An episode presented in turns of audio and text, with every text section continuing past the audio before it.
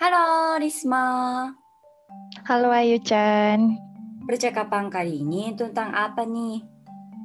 Kali ini aku Risma orang Indonesia dan Ayu Chan orang Jepang berbicara tentang profesi ya. Oke, kita mulai yuk. Oke.あゆさんの職業は何ですか私は銀行員です。リスマさんは仕事をしていますか私は学生です。でもコンビニでアルバイトをしています。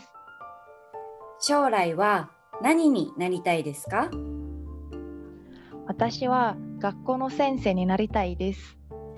それはいいですね。リスマさんは教えるのが好きですかはい、好きです。時々ボランティアで日本語を教えています。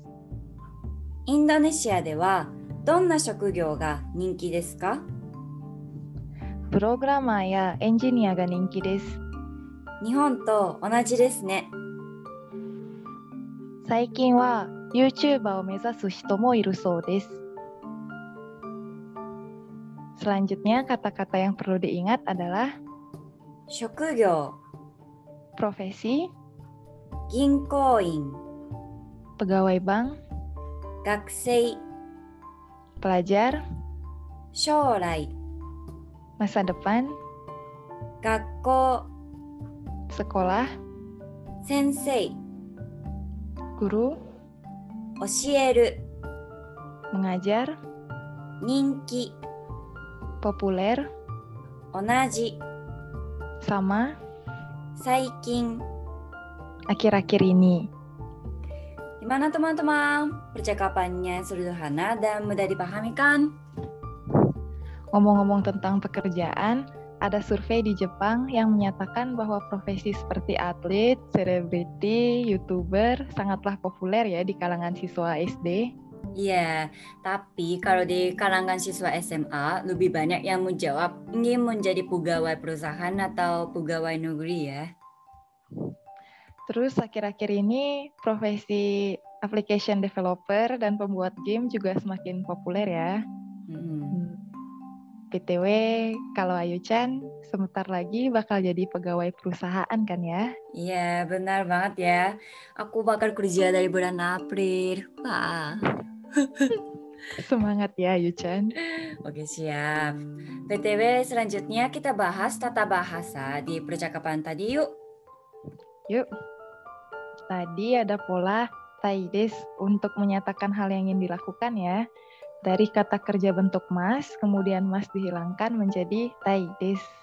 Misalnya di percakapan tadi, Shorai wa nani ni naritai desu ka? Artinya di masa depan ingin menjadi apa? Naritai itu dari kata naru. Bentuk masnya narimas yang artinya menjadi ya. Hmm, coba kasih contoh lain dong Ayu Chan. Hmm, misalnya, watashi wa nasi goreng o tabetai desu. Artinya saya ingin makan nasi goreng. Makan artinya taberu. Bentuk masnya tabemas, sehingga ingin makan dalam bahasa Jepang adalah tabetai desu. Hmm. Terus ada pola kata kerja bentuk kamus ditambah nogaski yang artinya suka ya. Iya, tadi ada oshieru no ga suki desu ka? Artinya, apakah kamu suka mengajar?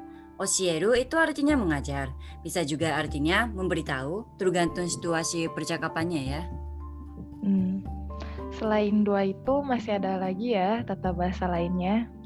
Ya, untuk lebih lengkapnya, coba cek materi tata bahasa dan kosakata JLPTN 5 di web Kepo Jepang ya. Oke, podcast kali ini sampai di sini dulu ya. Oke, minasan benkyou ganbatte kudasai. Semangat belajarnya ya. Kalau ada yang ingin ditanyakan, bisa tanya di halaman Q&A Kepo Jepang ya. Arigatou gozaimasu. Lihat gozaimasu. Bye bye.